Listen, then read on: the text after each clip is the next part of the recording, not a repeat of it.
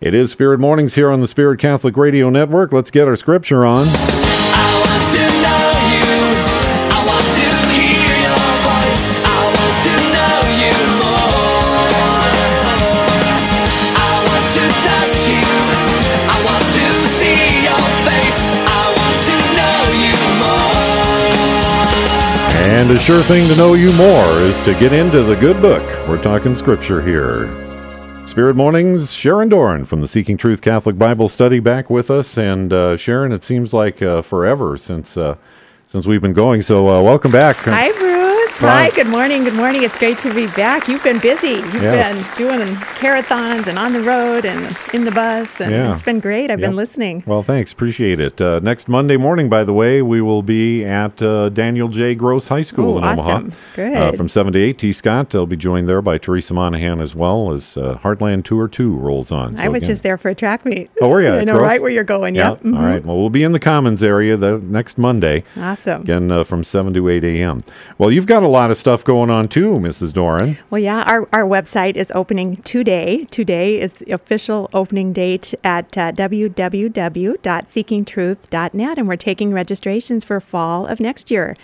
So that's exciting. Yeah, and uh, we want to let people know do not procrastinate on getting registered for this. It fills up quick, as it should. Yeah, I, I'm, I'm really excited. I mean, take a look at our website. It, it and you can just Google "Seeking Truth Omaha." It'll come right up. And uh, we're doing Genesis next year. Oh. And if you get the beginning wrong, you get everything, Everything wrong, Yeah, yeah. So I mean, it's really foundational, and it's just beautiful.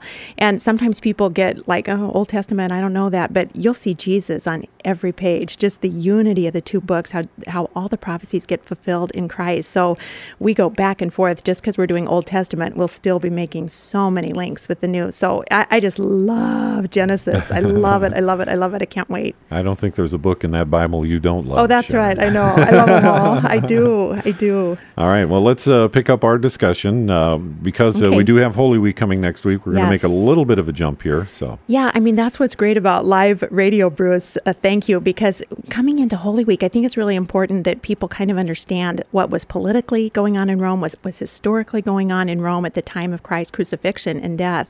I find it extremely interesting. And, you know, the Bible is really, um, it's been scrutinized for over 2,000 years. What book has had more scrutiny? And it always holds true. And it, it holds true as an accurate historical count as well.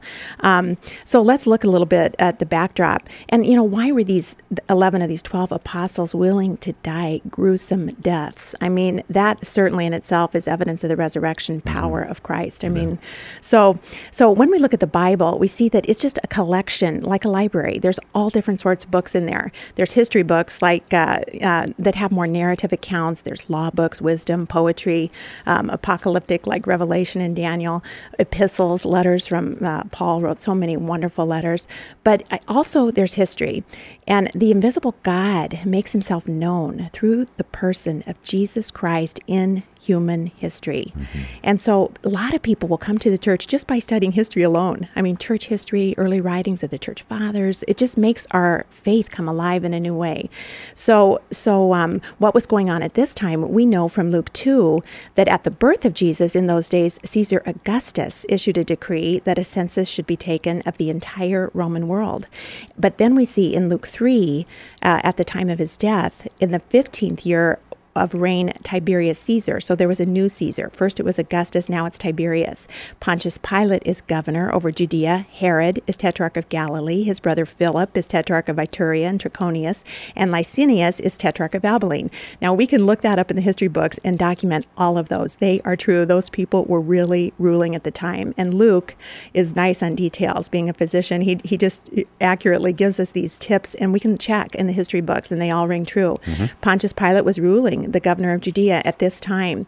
And Herod was tetrarch of Galilee. Which Herod? That was Herod Antipas, son of Herod the Great, uh, who, who after his death, he became the ruler of Galilee. He married the daughter of Aretas, king of Arabia, later lived with Herodias, the wife of his own half brother Philip.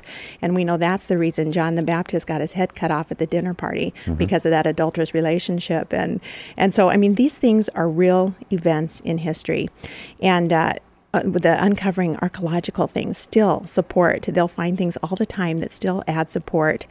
And um, even the secular world realizes, I mean, I've seen articles in Time magazine just that, that we should be teaching Bible literacy, even in public schools.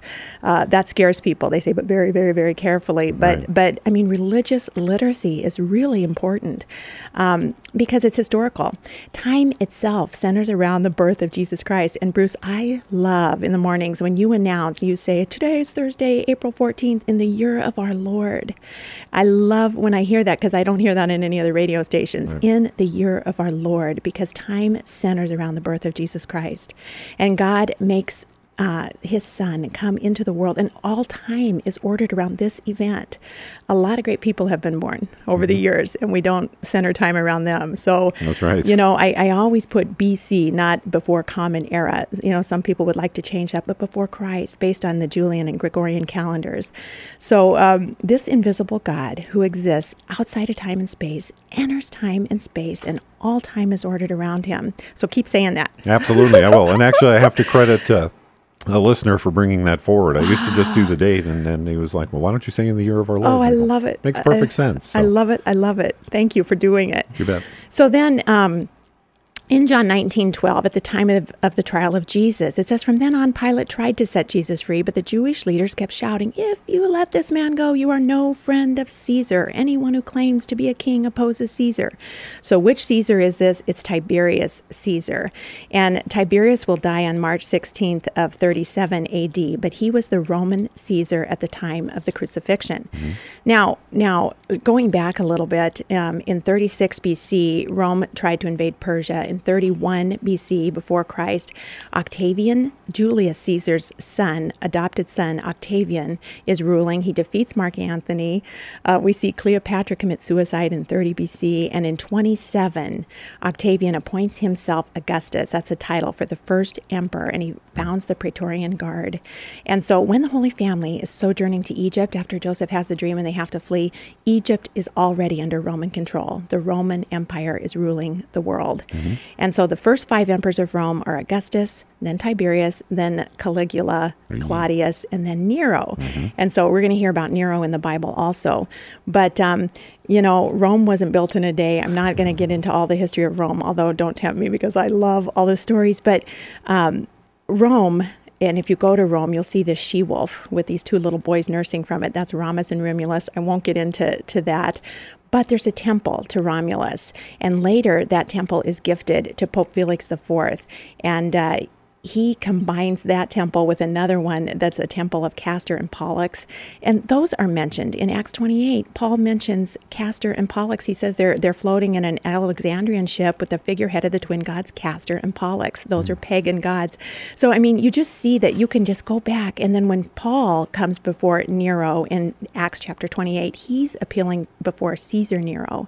And that'll be. Um, in the year, we know that in the year 64 AD, there was a great fire in Rome, and Emperor Nero is said to be playing the fiddle while the whole city burns before his eyes because he'd like maybe a new estate, or and and it all gets blamed on the Christians, and it'll be under his reign that Peter and Paul are both martyred.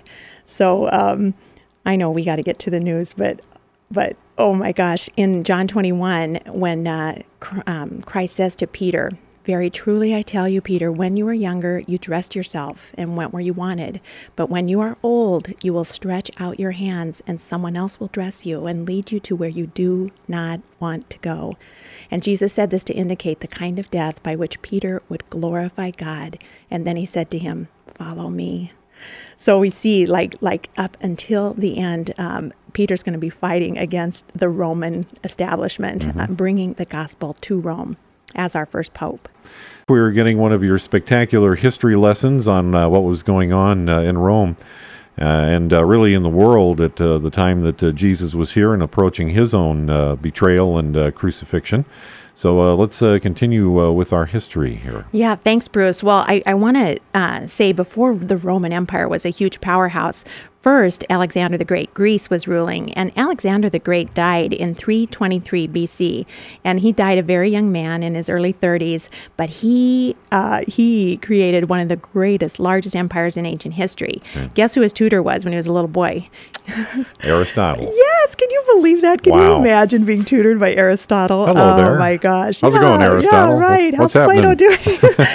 and so, I mean, I just, I just, uh, what he did was he Hellenized the world, Mm-hmm. and that means he made it Greek. And uh, the discipline of philosophy was was thriving at the time. The study of truth, a search for wisdom, uh, and so, th- you know, we have these lovers of wisdom like Plato and Aristotle searching for truth, and also the language. The Greek language is amazing. Hebrew language, Aramaic, is is is different, and, and it's not as sophisticated as the Greek language could explain some of these major truths, uh, like logos that that John, you know, in, in his prologue, we just get a such a deeper understanding when it, the Greek language came along, and so Greek was a language at the time. the The Old Testament had been translated already, called the Septuagint by seventy two elders, and so uh, it, it, the world was Hellenized.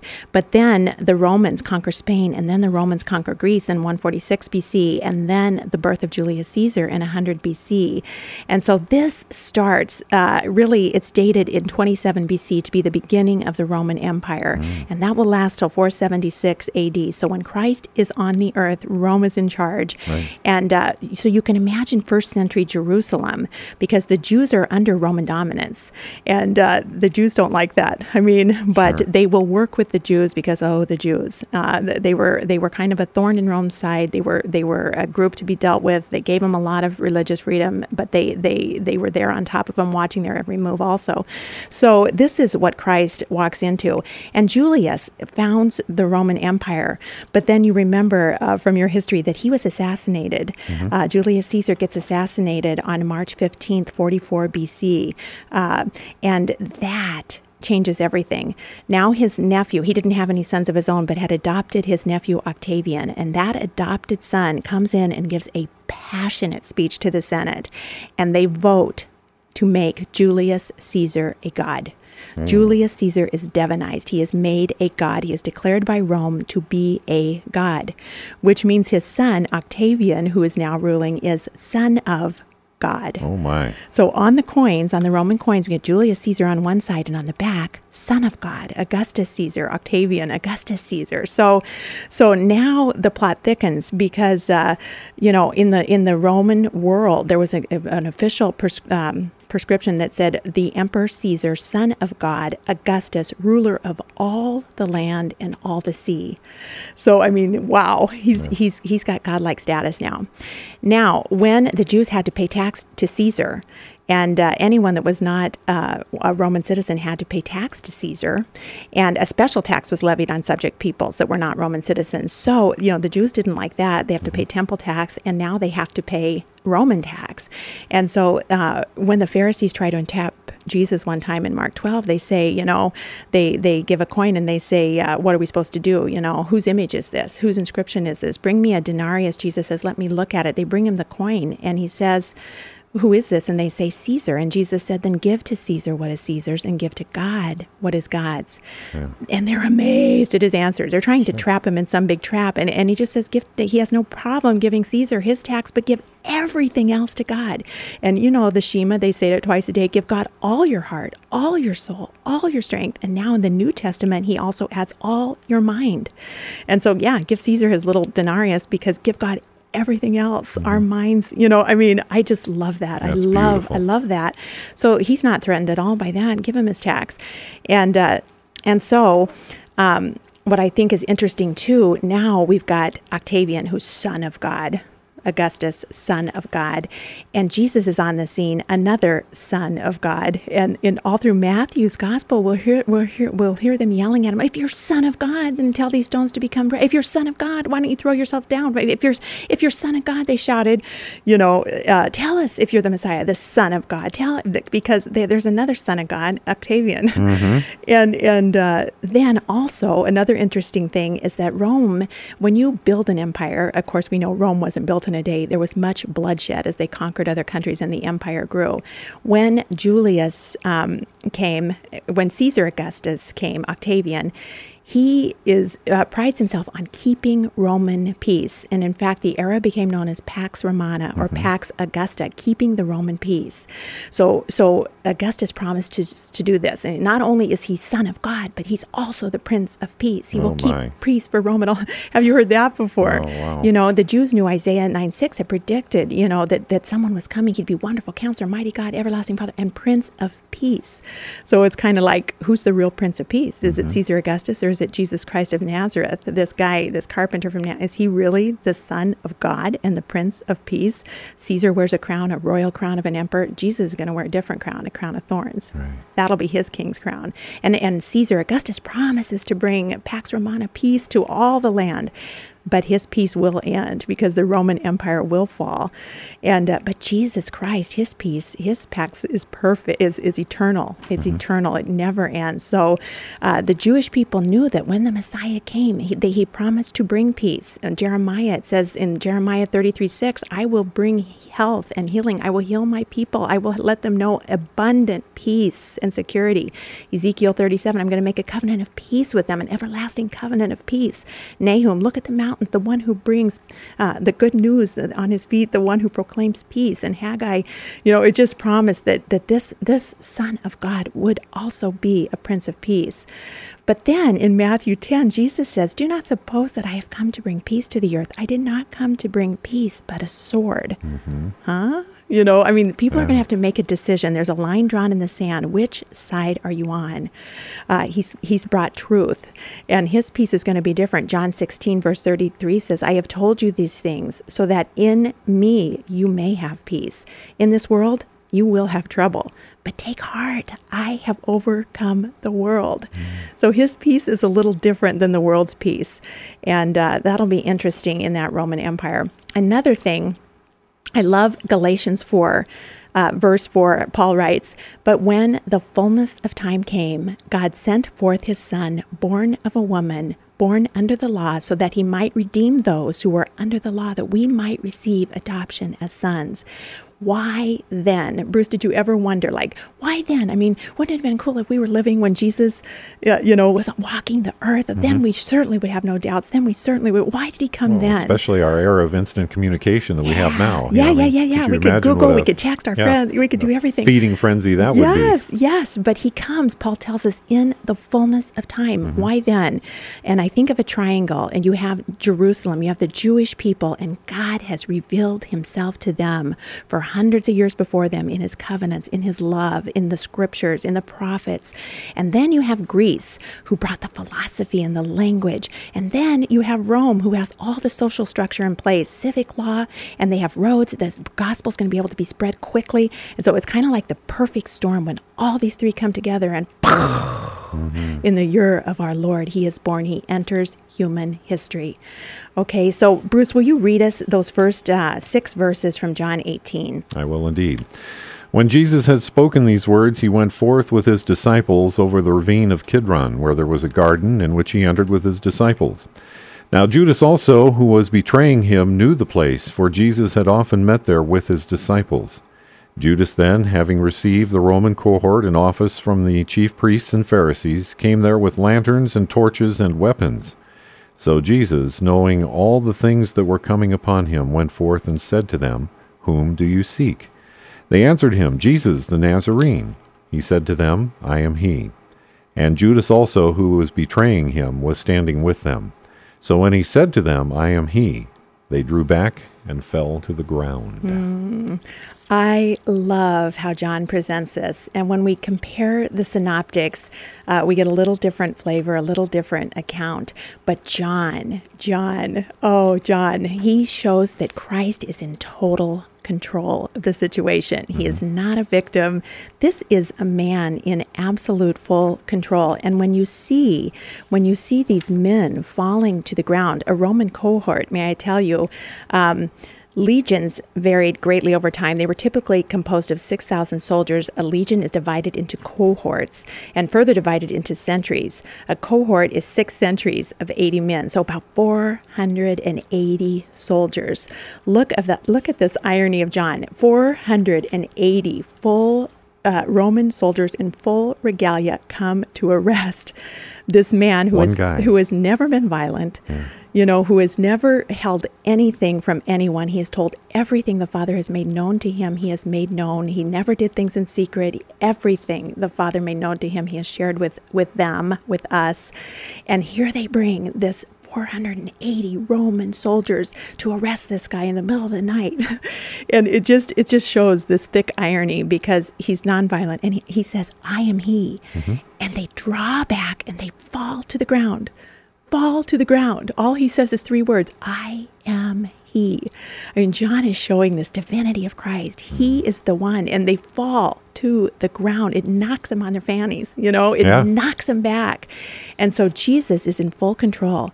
Um, Matthew, Matthew says, uh, "Put your sword back in its place." Jesus said to him, "For all who draw the sword will die by the sword. Do you think I cannot call on my Father, and He will at once put at my disposal more than twelve legions of angels?"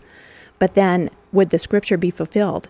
I mean, Jesus could have done this anyway. He's God. He could have done this anyway. I mean, he says he could have called on, his father would have gladly sent 72,000 angels. One legion, 6,000, 12 times 6,000. 72,000 it could have been at his disposal in the snap of a finger. But no, he will go voluntarily. This is a voluntary love. This is a free will love. He will be obedient to the Father in all things, even unto death. Uh, so, so that's that's beautiful. And in Luke's account, um, because Luke maybe is a physician, he shows Jesus healing that ear of Malchus. You know, Peter's ready; he grabs his sword, he's ready to to fight. You know, and, and and that's not what Jesus wants. He did not want violence. He does not. Also, he wants to spare their lives. I mean, he doesn't want someone getting killed now. One of his own. One, these guys have a big job to do after he's gone. When he is sent, they have a huge job to spread this gospel. They'll do greater works than he ever did. He tells them because he's gonna. They're gonna spread the gospel by their personal testimony of knowing Jesus Christ. And so um, I find that amazingly interesting. Do you want to go on and read um, more from there? Sure. Uh, picking it up again at verse 7. Therefore he again asked them, Whom do you seek? And they said, Jesus the Nazarene. Jesus answered, I told you that I am he. So if you seek me, let these go their way. To fulfill the word of which he spoke, of those whom you have given me, I lost not one. Simon Peter then, having a sword, drew it, struck the high priest's slave, and cut off his right ear, and the slave's name was Malchus. So Jesus said to Peter, Put the sword into the sheath. The cup which the Father has given me, shall I not drink it? Mm. That's right. Okay, so there's Malchus. Peter's cut his ear off. In Luke's account, he heals the ear. Now, now he says, "Should I not drink this cup that the Father has given me?" But we know, I mean, he's just been agonizing about this in the garden. He was in Gethsemane and and and saying, "Oh, Father," you know, sweating tears of blood in Luke's account mm-hmm. from the physical anxiety that that that can he face this? Can he do this? Can he undergo this scrutiny? Yes, Father, if, if, if I will. But you know, could would it be possible that this cup pass from me? But but not my will, Father, but yours. Your will be done. And and he's surrendering this totally to the Lord. But but it, as a human, there is angst. There is angst. This is this is going to be hard. This is going to be hard to stay obedient. But he will. He will to glorify the Father. But uh, put, but he doesn't want violence. Put the sword back into the sheath. The cup which the Father has given me, shall I not drink it? He, he's willing to do this. He's resolved. His resolve. He's on the march to Calvary now, uh, and and they have just come from the Last Supper, um, and they're out in the dark. Judas has betrayed him, one that he loved, gave every chance, every chance, right up into the end, having him sit next to him at the Last Supper, giving him the bread, giving him every last chance. Um, but but they will go forward. There's a lot of irony in this chapter of John. Um, okay, so and and we're hearing too about. Did you read about something about Caiaphas yet? uh, no, we were just. Um, okay. Uh, Stop it on. uh, Go from verse twelve, please. all right. So the Roman cohort and the commander and the officers of the Jews arrested Jesus and bound him and led him to Annas first, for he was the father in law of Caiaphas, who was the high priest that year. Now Caiaphas was the one who advised the Jews it was expedient for one man to die on behalf of the people. Simon Peter was following Jesus, and so was another disciple. Now the disciple was known to the high priest and entered with Jesus into the court of the high priest. Okay, let's stop there. Yep. We, we've got Caiaphas mentioned and Annas. Now, there is one high priest of Jerusalem, and they had a way of assigning the high priest that was designated by God, but Rome had come in and started assigning their high priests. So the people are still referring to Annas, who they knew was the, this was a, a priestly family. He had four or five sons, um, and, and it's going to Caiaphas, but he keeps referring back to Annas, uh, the father in law, or his father. Um, and so that's kind of interesting. But Caiaphas speaks in prophecy. He is the official high priest of Israel. And he says it would be better if one man died for the people. Do you remember when he said that? It's back in uh, John 11. I think, uh, let me find, I'm going to turn my Bible to it here. In John 11, when they, um, the, at the death of Lazarus, and Jesus goes to heal Lazarus uh, from to raise Lazarus from the dead, and this is going to uh, this is this is going to just put the Pharisees over the edge. I mean, Bethany's just a few miles from Jerusalem. Some of them had co- come out. He said, "Oh no! If he does this, and he did, if he raises his man, then." All, you know, everyone's going to believe in him. Right. But one of them, Caiaphas, this is verse 49 of, of John 11, but one of them, Caiaphas, who was high priest that year, said to them, You know nothing at all. You do not understand that it is expedient for you, it is better for you that one man should die for the people, and that, that the whole nation should not perish. Now, he did not say this on his own accord, but being high priest that year, he prophesied that Jesus should die for the nation, and not for the nation only, but to gather into one the children of God who are scattered abroad. So, so he doesn't know it. This is John's irony again. He doesn't even know it, but he's speaking prophetically. It will be better for one man to die. It will be much better if this one man dies. Then salvation will come to the whole world. Um, so that's pretty. That's pretty cool. John's irony. Um, you want to continue reading, Bruce? Oh, yeah. Let's see here. Whoop, back here. All right, Simon Peter was following Jesus, so was another disciple. Now, that disciple was known to the high priest and entered with Jesus into the court of the high priest. Okay, stop there. Yep. It's hard to get into the court of the high priest. Okay. I mean, not just anyone can get in there. And uh, Mark fourteen fifty four tells us Peter follows at a distance, right into the courtyard of the high priest. Peter follows him at a distance. Bruce, I don't know if you've ever done this in your life, but but uh, have you ever followed Christ at a distance? Oh, yeah. That's dangerous. Yeah. That's a dangerous place to be, following him at a distance. That strikes me. Peter followed him at a distance. Uh, and it's hard to get into that courtyard. Uh, John 8 says Simon Peter and another disciple were following Jesus because this disciple was known to the high priest. Someone, one of those disciples, had access to the high priest. Someone knew him. Uh, a lot of people think that's John. Did John come from a priestly family in some way? Or, or I've even read scholars that say um, Zebedee, John's father, was a fisherman, and maybe they delivered fish to the high priest. I, there was some he might he might have known a girl in the courtyard, or some way John probably got Peter into that courtyard. Right. And we know what happens in that courtyard Denial. the denial Peter's first denial, second denial, third denial, and then the cock crows.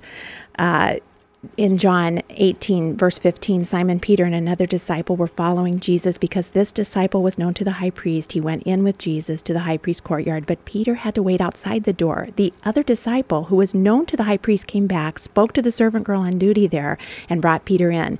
You are one of his disciples, are you not? The girl at the door asked Peter, and he replied, I am not. And he'll say it three times I am not. I am not. That's such a juxtaposition because Jesus had just said, I am He. Mm-hmm. And 480 soldiers fall backwards. And now Peter's saying, I am not, I am not, I am not. And Peter is lying.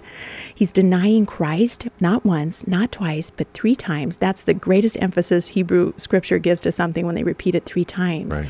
This is a full out denial on Peter's part. Bruce, is there not hope for all of us? I mean, when, when Jesus Christ gives him that look, he's walking by and they exchange, and Peter's eyes meet his, and there is a look exchanged between the two. And I imagine that to be the greatest look of love and mercy and understanding. And from Peter, it is a look of great remorse mm-hmm. and great regret. what he's just done, he's denied our Lord. But our Lord has big plans for this man, for this sinner, for this coward, for this man full of fear who's following him at a distance now. We can't follow Christ at a distance. It's a dangerous place to be. He wants us in full covenant, in full relation. He wants us acknowledging Him every day, all the time. Don't follow at a distance. That's what Peter did. But God, in his great redemptive love and mercy, looks at Peter. He forgives Peter. He's going to reinstate Peter in John 21, not once, not twice, but three times. Do you love me, Peter? Then feed my lambs. Do you love me, Peter? Then feed my sheep. Do you love me, Peter? Three times over a charcoal fire, just like the charcoal fire in the courtyard there. There's a great connection there. Jesus Christ will forgive Peter and he will use him in a mission beyond all others. He will use him to spread the gospel to all corners of the earth. He will be the leader of the new church, the bride of Christ. He will entrust that to this man, Peter, who denied him and followed at a distance. Wow, there's hope for all of us. There's Amen. hope. There's hope for all of us. Especially during Lent, let's uh, close the distance gap uh, if there's uh, any in our life right now. Wow. Amen. Yeah, Sharon, thank you so much. It's wonderful. Again, uh, Sharon Doran, the Seeking Truth Catholic Bible study with us this morning. We do want to let you know uh, seekingtruth.net, the website will be opening today uh, for the fall 2011 online registration for a study of the book of Genesis. And again, uh, that will be this fall. Uh, don't think that you got a lot of time, though. It uh, does fill quickly. So, again, uh, visit the website, seekingtruth.net. Sharon Doran, thanks so much for being with us. So we appreciate it. God bless you. Thank you, Bruce. Have a great day. All right, and you too.